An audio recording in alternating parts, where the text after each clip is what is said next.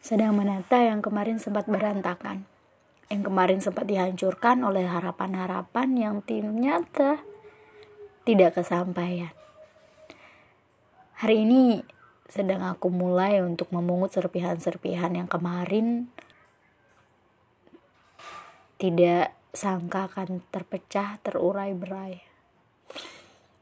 Dan hari ini aku ingin membersihkan rumah yang sempat dipenuhi tumpukan bekas-bekas jamuan.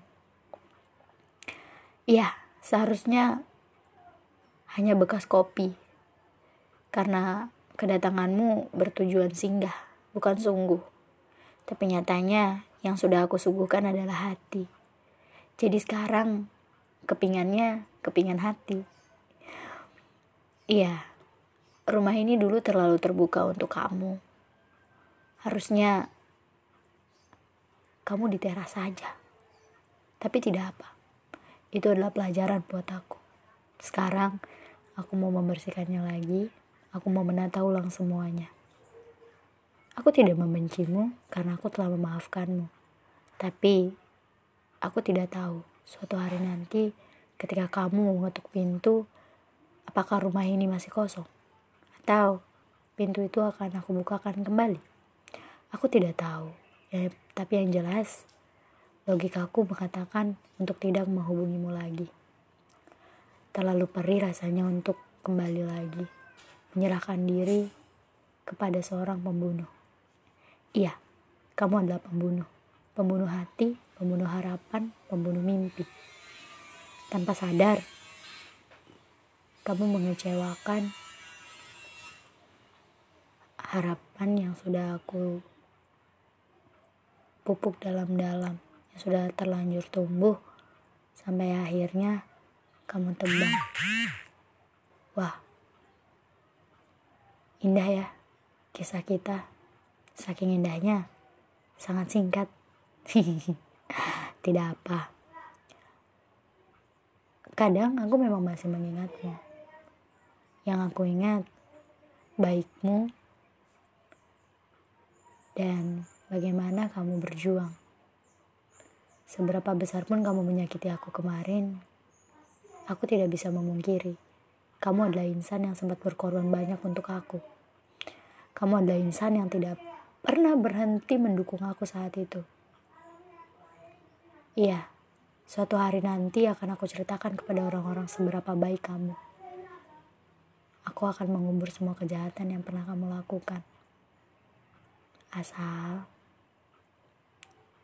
kamu baik-baik di sana ya tidak melakukan kesalahan yang kedua kali, ketiga kali, keempat, bahkan sampai kelima dengan perempuan yang lain. Aku percaya kamu adalah makhluk yang baik, makhluk sempurna, pilihan Tuhan.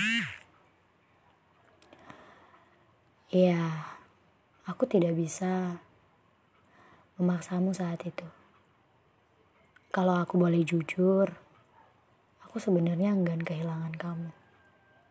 Karena 100% kepercayaan aku sudah aku taruh di kamu. Dan aku tidak tahu apakah aku bisa membangun kepercayaanku kembali kepada orang lain seperti aku percaya kamu. Karena untuk percaya kamu saja aku butuh waktu yang cukup lama. Tapi kenyataan memaksaku untuk tetap memutuskanmu, kenyataan untuk tetap meninggalkanmu. Dan Tuhan baik. Tuhan mengirimkan banyak orang untuk menjadi penenang dalam hidup ini. Tuhan baik, selalu menyertai langkah. Walaupun kadang aku lupa diri, aku lupa kalau aku punya Tuhan. Tapi Tuhan gak pernah lupa kalau dia masih punya rencana indah untuk aku aku nikmati nanti. Kadang terlintas kok. Gimana sih kabar kamu di sana? Gimana kamu di sana? Kamu keadaan kamu karena yang aku tahu kalau kamu nggak diingetin makan kamu nggak nggak bagus makannya kalau nggak dikontrol kamu selalu makan mie terus kalau nggak diingetin kamu lupa ngurus diri kamu sendiri. Ya aku harap perempuan yang saat ini bersama kamu bisa ya. Bisa menjaga kamu seperti dulu kita saling jaga. Bisa menjadi wanita yang mendampingi kamu jauh lebih baik daripada aku. Ya aku harap seperti itu. Aku berharap kamu bahagia supaya hancurku tidak sia-sia Dulu memang aku jahat. Aku berpikir untuk membalas semua perbuatanmu. Tapi setelah melihat kebaikan Tuhan, rasanya aku malu. Malu jika aku tidak boleh, tidak bisa memaafkan kamu. Iya, kamu tahu kan seberapa tidak konsisten dulu aku dan sedikit pelin-pelan. Ya, tapi sekarang aku adalah wanita yang tumbuh. Jauh lebih dewasa. Jauh lebih bisa menerima keadaan jauh lebih bisa menghandle keadaan sebab seorang laki-laki dulu berkata kepadaku jangan hidup di dalam dunia tapi dunialah yang hidup di dalam kita. Kita bisa menghandle apa pun itu.